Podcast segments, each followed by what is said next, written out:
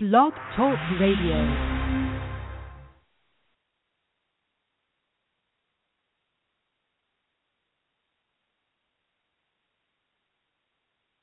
Hi, I'm Linda Ellerby. I was diagnosed with breast cancer 11 years ago, and I know how scary it can be. Everything your doctor says sounds like a foreign language. HER2-neu, oncogene, ductal carcinoma in situ. What do these words mean? How can you decide what to do if you can't even say what you have? Go to breastcancer.org, a special place on the Internet where you can learn how to say those words and find out what they mean. Breastcancer.org, the first place to go the minute you find out you have breast cancer. Good morning, and welcome to Saturday Mornings with Joy Keys. I'm your host, Joy Keys, and I want to thank you so much for tuning in. You can follow me on twitter.com/Joy Keys, and you can become a fan on Facebook. Just look up Saturday Mornings with Joy Keys. And now I am on Instagram. Yes, lots of great pictures. So you guys know I give away prizes. If you tag me on Instagram, you could win a prize. You know, I give away movie tickets and gift cards and all types of things, signed books. So definitely follow on Twitter, become a fan on Facebook, and tag me on Instagram. I also just want to say thanks. Thanks for listening and thanks for supporting the podcast. We're past 1 million downloads. Wow. Thank you. I mean, it's just amazing, and I really appreciate the support. I'm assuming that you have enjoyed the shows, and I hope that you will continue to listen and support. Well, today I have a wonderful author, playwright, activist, mom, artist on the show this morning. She's been on the show before, and I'm really blessed to have her come back on again. I believe this is her on the line. This is Pearl Cleage. This is Pearl Cleage. How you doing? Hi, how are you? I'm good. How are you? Thank you so much for calling in again to do the show with me. Thanks so much for having me. Well, wow, you really exposed yourself in this new book as a memoir. And as you mentioned in the beginning, your daughter was like, Mom, I don't want to read this stuff. You know, I think there's two kinds of people. There are people who will sneak and read your diary if you leave it out, and there's people who will not read it if you hand it to them. And I'm in the first category. I will read it if I find it. My daughter's in the second category. She doesn't want to know your private thoughts. She's like, no, thank you. Oh, my God, that's so funny, because I had a boyfriend when I was younger who I left in my house. You know, I trusted them that much and everything. And they found my journals and read in them. They were honest enough, actually, to tell me that, you know, oh, you know, I was looking for some of your writings and I came upon your journal. I'm like, okay, well, what did you find? And I was like, well, there was nothing in there that he didn't already know. So, you know, I was like, see, okay. Like, yeah, exactly, you know, exactly. And there's a certain point, I think, in your life when you feel like, you know, this is who I am. Whoever that is, this is me. And these are all the experiences that led to this moment where I am myself. I'm fine with that. So I think that's the part of your life that's really wonderful, because you don't have to have any secrets from anybody. You are completely able to accept who you are, knowing that every single thing you did, the good, the bad, and the ugly, led you to the moment where you are right now. Yeah, we're a combination. Nobody's all good or all bad. Nobody always makes the right choice, and sometimes the right choice, sometimes the right choice for today is not the right choice for tomorrow. So right. We're always learning, you know, and growing, and I think you show that in your book, all the different sides of yourself. So again, like I say, kudos to you, and it is still very brave, because some people aren't, you know, ready or comfortable to do that, and you decided. So I say kudos to you for that. Thank you. So let's talk about some of the issues. One of the biggest ones that really resonated with me was being a mom and being an artist. So difficult to juggle. Talk to the audience a little bit about some of your challenges, because some of them may not have read the book yet, in dealing with being a mom, being an artist. Well, I think the thing is that you are in the position that any working parent is in. You want to give your best to your child, and you also want to do the work that that you need to do. For an artist, there's that additional overlay of the fact that you need a lot of time by yourself. You need to be alone to think about what your message is, what your medium is, what is it that you're doing, and it's very difficult. You know, I used to laugh when I would read articles in feminist magazines where the woman would say, I just put my baby on my lap and then I can just type my books and write my books and the baby just is on my lap while I'm writing and all that. And I'm thinking to myself, what kind of baby is this? I don't have a child like that. You know, I mean, if I'm sitting in front of a keyboard, my little baby wanted to hit the keys. If I was writing, she wanted the pen. So that it really, I think, part of what happens is we present such an unreal view of the challenge of trying to juggle everything that you have to juggle. And I think as writers, we have that absolute necessity to be able to be alone with your thoughts. And people looking at you from the outside will say, wow, what a great job you have. You're just sitting there staring out the window. But what you're really trying to do is to figure out what you know, what the truth is, and how to convey it to other people. And it's very difficult to do that, with little children around. You have to do that, that kind of juggling of time that all working parents have to do and figure out when can you, have a moment when the baby is sleeping and you're not putting in another load of laundry, when you can sit down and think of stories to tell. Right, and it's funny because in the book you wrote about a letter to your boss about, I'm going to have this baby and I'm going to need this amount of time. It was very calculated, and I'll be back in 2 months, and and then you had the baby, and you were like, oh, my God, nobody told me about this part.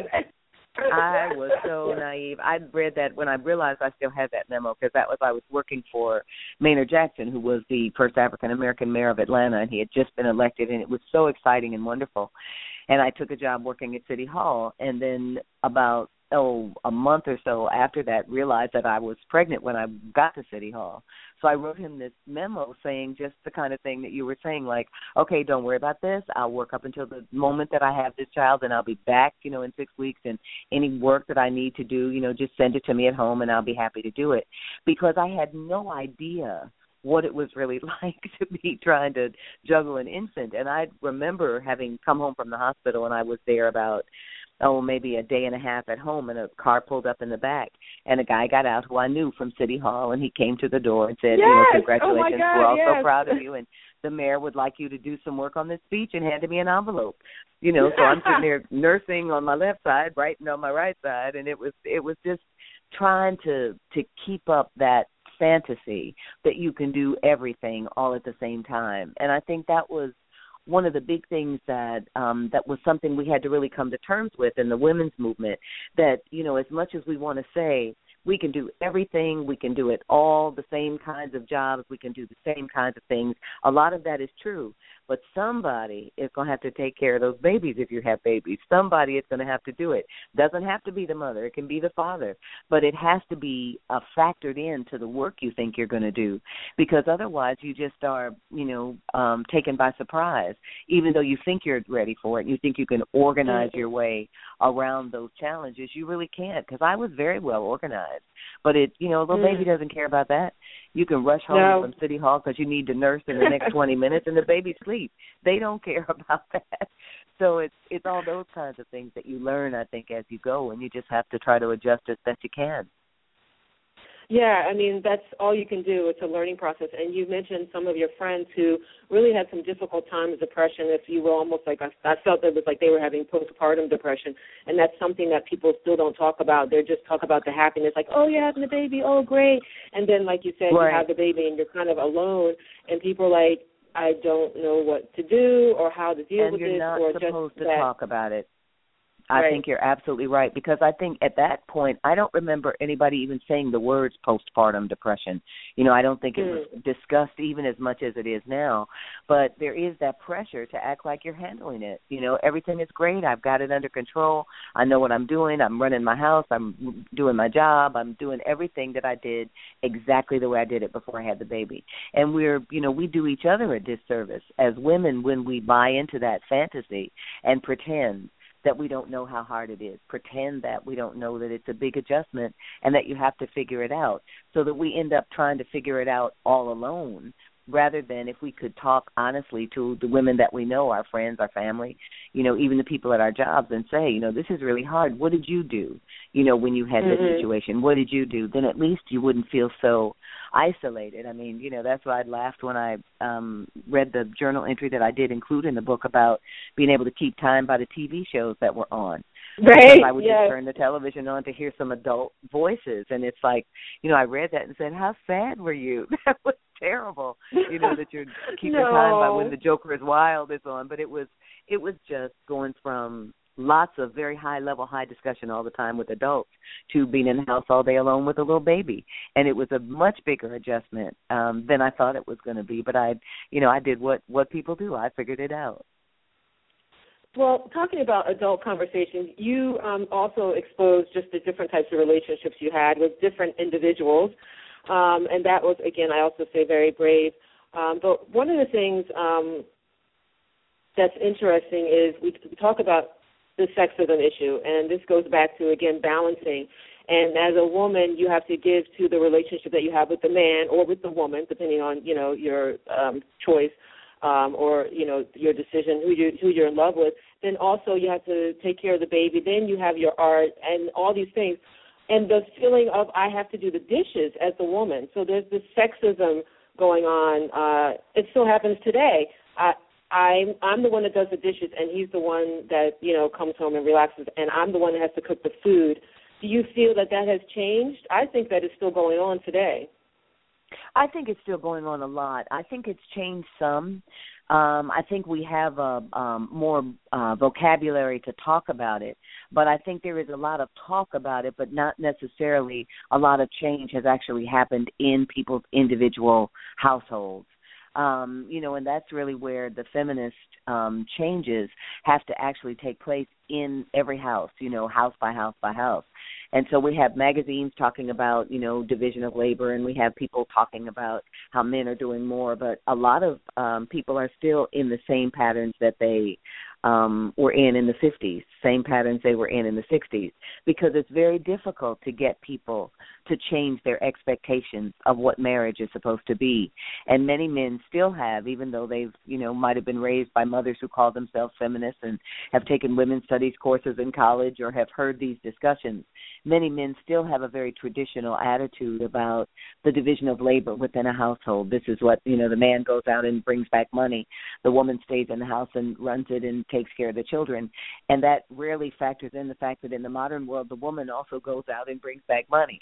So that if everybody's going out into the world, everybody has to also be responsible for keeping that in the house world running. And that child, you know, somebody's got to go to the baseball game. Somebody has to go to the dance concert, you know, because the kids are still little. That's right. Exactly. Somebody has to check that homework. You know, somebody has to make sure those shoes are ready for the morning, all of that. And it's something that has to be really thought about in a very conscious way, or else that can be a real stress point in a relationship between people, because it's very hard to you know, to factor in before you have a child how much actual work is going to go into just the maintenance that's required. You know, you can grab something, you know, to eat and not think about the nutritional value if it's just you. But if it's your 3-year-old, you don't necessarily want to, you know, just give them any old thing. You want to make sure that they get some good food. Yeah, you don't want to do McDonald's all the time, and you shouldn't be doing that for yourself either. But you know, just the planning that has to happen. And then the pleasure of it. You know, we talk a lot about the maintenance demands, but the other thing is that if you have no time because you're working so hard and because you're trying to keep, you know, the house spotless and all of that, you miss the pleasure of being able to spend an afternoon playing with your kid. You know, just taking them outside and letting them look at the leaves. You know, take them out when the moon is out and let them look at the moon. You know, all those things that make a childhood rich. And make those relationships last, you know, past the time the kid is, you know, 5 or 6 years old, are those conversations that you start when they're babies, I think. I really do. And if you don't have time to do it, then you miss the pleasure of it. Well, I think also that's a memory for the child. There, they may not remember, they may remember you being stressed. I remember my daughter telling me different things, but they also remember the happy things and maybe you being silly and maybe you getting on the floor with them and playing with the Play-Doh. They remember you being at the play or not at the play that you were in. Right. You know, they remember you disciplining them, but they also remember you teaching them, you know, how to get from point A to point B. I mean, for myself, I remember my dad specifically trying to teach me how to get from point A to point B, and I was really sad, but then now it made me very resourceful. But then I also remember him reading me The Monkey King, you know, and all types of things. Mm-hmm. So. Yeah, I think that's important not just for the child but also for the parent. That's the balance. Yeah. You know, that's the good of being a parent. That's the joy that you get back, I think. And it's hard to describe that, too. People talk a lot about the pressure of it, you know, how difficult it is, how expensive it is. But it's funny because we talk a lot more about that than we do about the pleasure of, you know, sitting on the floor with that Play-Doh, the dread Play-Doh, you know, or doing puzzles or playing Uno or, you know, whatever it is that we do. It really is such a private pleasure that we often, even those of us who are writers, don't write about that as often as we write about, you know, the hard parts. Which I think is true of many things. We write about the hard parts of love affairs rather than the sweetness of it, you know, the difficulties of marriage rather than the real joy when it's going good. Yeah. Now, talking about sexism, there's also, you were an activist for a long time. It's funny, when I was reading, I was like, oh, my God, wait, she's only 30 now. Like, as I was going through and reading the book, you know, oh, she's 25. Okay, now she's, oh, my God, darn, she was really young when she was doing all these things, you know. So let's talk about that. I mean, that took a lot of bravery also that you got involved in the movement at such a young age. Do you think now kids are not as involved, and how can we get them involved? Because the same issues still exist. There's still black people going to jail. Unfortunately, instead of going to jail for the movement or for the freedom of the people, they're being taken to jail, you know, and put in there by huge numbers, more than anybody in the whole globe. We have more people in jail. There's the, you know, prison industrial complex. So my question is, one, how did you feel being so young in the movement, but how can we get kids now involved in helping, you know, with black freedom because it's still needed? I really loved growing up in the movement. My family was a very activist family. My father was very involved in the civil rights movement. My mother, my stepfather, they had a newspaper. My father used to run for office. They did a lot of movement activities all the time, so that I grew up in a house where that was just part of what we did. That was part of the conversation. So that it wasn't something that I came to later. It was actually a part of the fabric of my growing up life. So that, you know, by the time I'm, you know, 25 years old, I had been in demonstrations and movements and all of that my whole life. So that I didn't feel like I was young getting involved in something because it was just part of how I grew up. And I think that part of what we see now is that so many of the goals that we had, so many of the things that we did struggle so hard for, like voting rights and the Voting Rights Act, those kinds of things, since those have passed, they're now legal, that I think sometimes people feel there's no more work to be done, which is so not true. There's so much work to be done. I mean, just the onslaught of police brutality cases that we've seen lately, just the prison numbers that you mentioned, you know, we know that there is a lot of work to do. But I think that part of what happens is that young people now are not connected to movements. There aren't big movements. You know, when I was growing up, the civil rights movement was something that touched everybody. Everybody wasn't in it, but everybody knew about it. Everybody knew where to go if they wanted to get in it, where the demonstration was going to be, where the activist office was. But now that's not true. You know, every 4 years or so there'll be a flurry of activity because it's a presidential election. But in terms of just every day, knowing that this is an ongoing movement, and I grew up with the civil rights movement, then the women's movement, the anti-war movement, so that the idea of groups of people getting together to change things for the better was very much a part of my reality. I don't think young people have much of that now.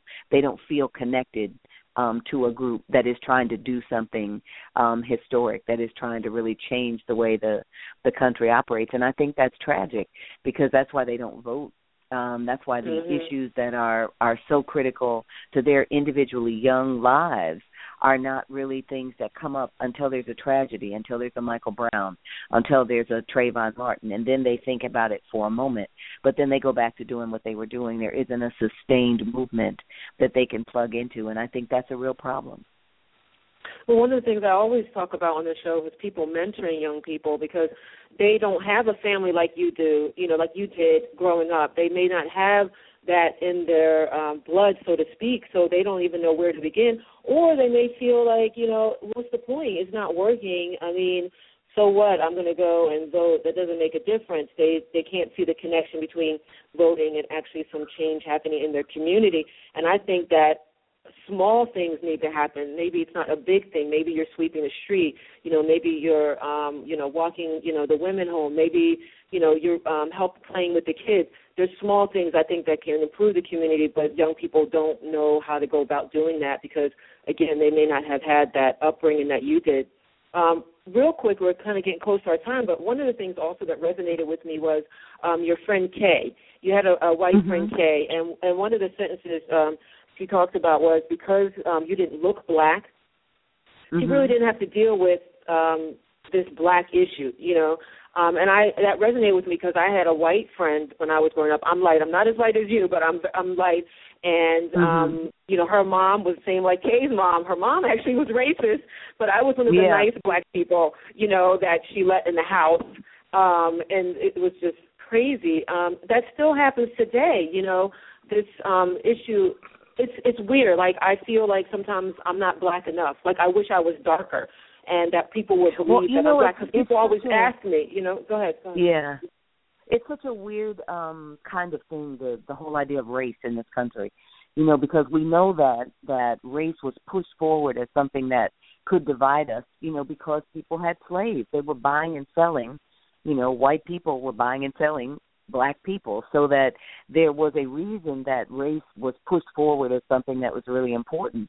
And it's, when you think about it, there's so much craziness. Okay, this is a group of black people, but then we're going to separate them out from who's the darker ones, who's the lighter ones, who's the ones with the straight hair, who's the ones with the light eyes, all of that madness that goes right back to slavery. But that conversation that I had with Kay, it was, I had grown up in such all-black environments that I really didn't have any white friends. I knew some, white kids, and but not at my school. My school was all black. My neighborhood was all black. My church was all black. So that in terms of people that I got to know well enough to call them friends, that didn't happen until I was here in Atlanta in my 20s. So that I really wanted to make sure that I got all the racial stuff out on the table so that we wouldn't have that horrible moment where we're friends and then the white friend says something so really insulting that you just can never be friends again.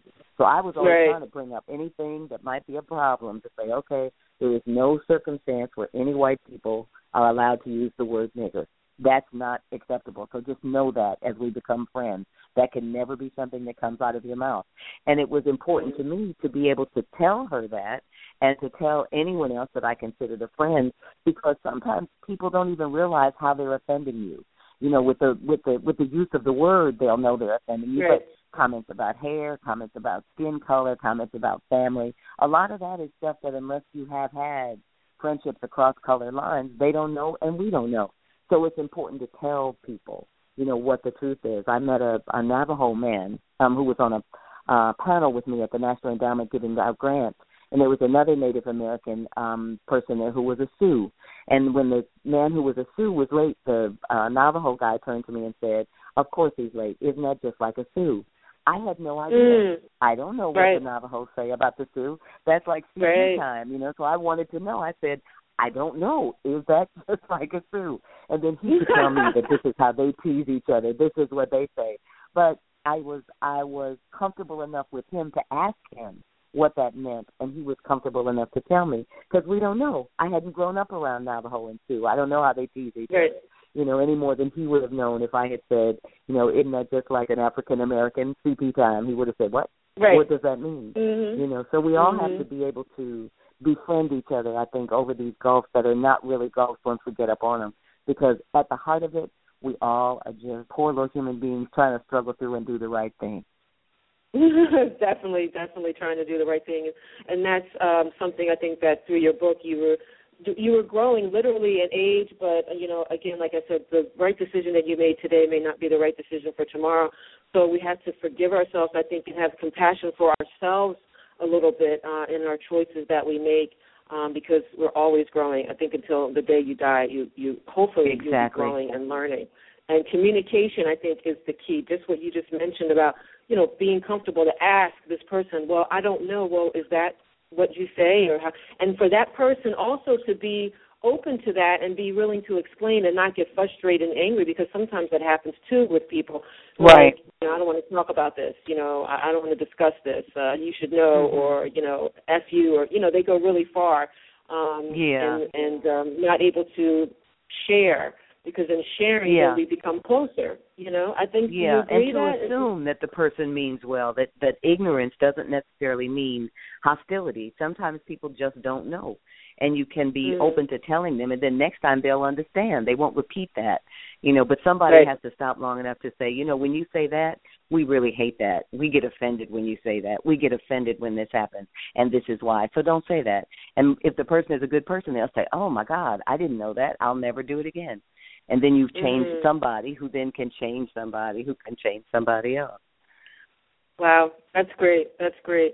Well, thank you so much again for coming on this show. I wish you much success with this book, Things I Should Have Told My Daughter. Of course, there's things I should tell my daughter. And I older. Well, she's 20 now. She's 20, so I've started to tell her. She's good. Yeah, she's good. I'm going to be giving away some copies of your book, so I encourage everybody to follow me at Joy Keys on Twitter or become a fan on Facebook. Also, check out Pearl's website. She has her own website. Also, check her out on Twitter, P. Clegg, her last name, on Twitter. You can follow her there and learn all her different ideas and new plays. Oh, let's just mention real quick, you had a play that came out, What I Learned in Paris. Is that still running? It's not running here in Atlanta. It actually just finished a really wonderful run in Los Angeles, and it's going to be in Houston, Texas, coming up in a couple of months, and then again in Indianapolis in a couple of months. So it's out and about in the world, which is wonderful. Wonderful. Thank you so much for sharing that, and I can encourage everybody to follow her on Twitter and check out her website. She also is on Facebook, so you can check out there to learn when and where the play is going to be. And, again, I'm going to be giving away copies of her book. Thank you so much for coming on this morning. Thank you, as always, for having me. It was a pleasure. All right. You have a great weekend, okay? You too. Thank you. Okay. All right. Bye-bye. Thank you, everybody, for tuning in. Again, just got off the phone with a wonderful author, playwright, activist, artist. Oh, my God, she has so many titles, mom. Again, pick up a copy of her book, Things I Should Have Told My Daughter, Lies, Lessons, and Love Affairs. And, again, follow me, and you might win a copy. Stay tuned. I'm going to be speaking with another author about her book, Yavo, Alexis DeVoe, and you might win a copy of that book as well. Again, stay tuned. Have a wonderful Saturday, everybody. Hi, I'm Linda Ellerby. I was diagnosed with breast cancer 11 years ago, and I know how scary it can be. Everything your doctor says sounds like a foreign language. HER2-neu, oncogene, ductal carcinoma in situ. What do these words mean? How can you decide what to do if you can't even say what you have? Go to breastcancer.org, a special place on the Internet where you can learn how to say those words and find out what they mean. Breastcancer.org, the first place to go the minute you find out you have breast cancer.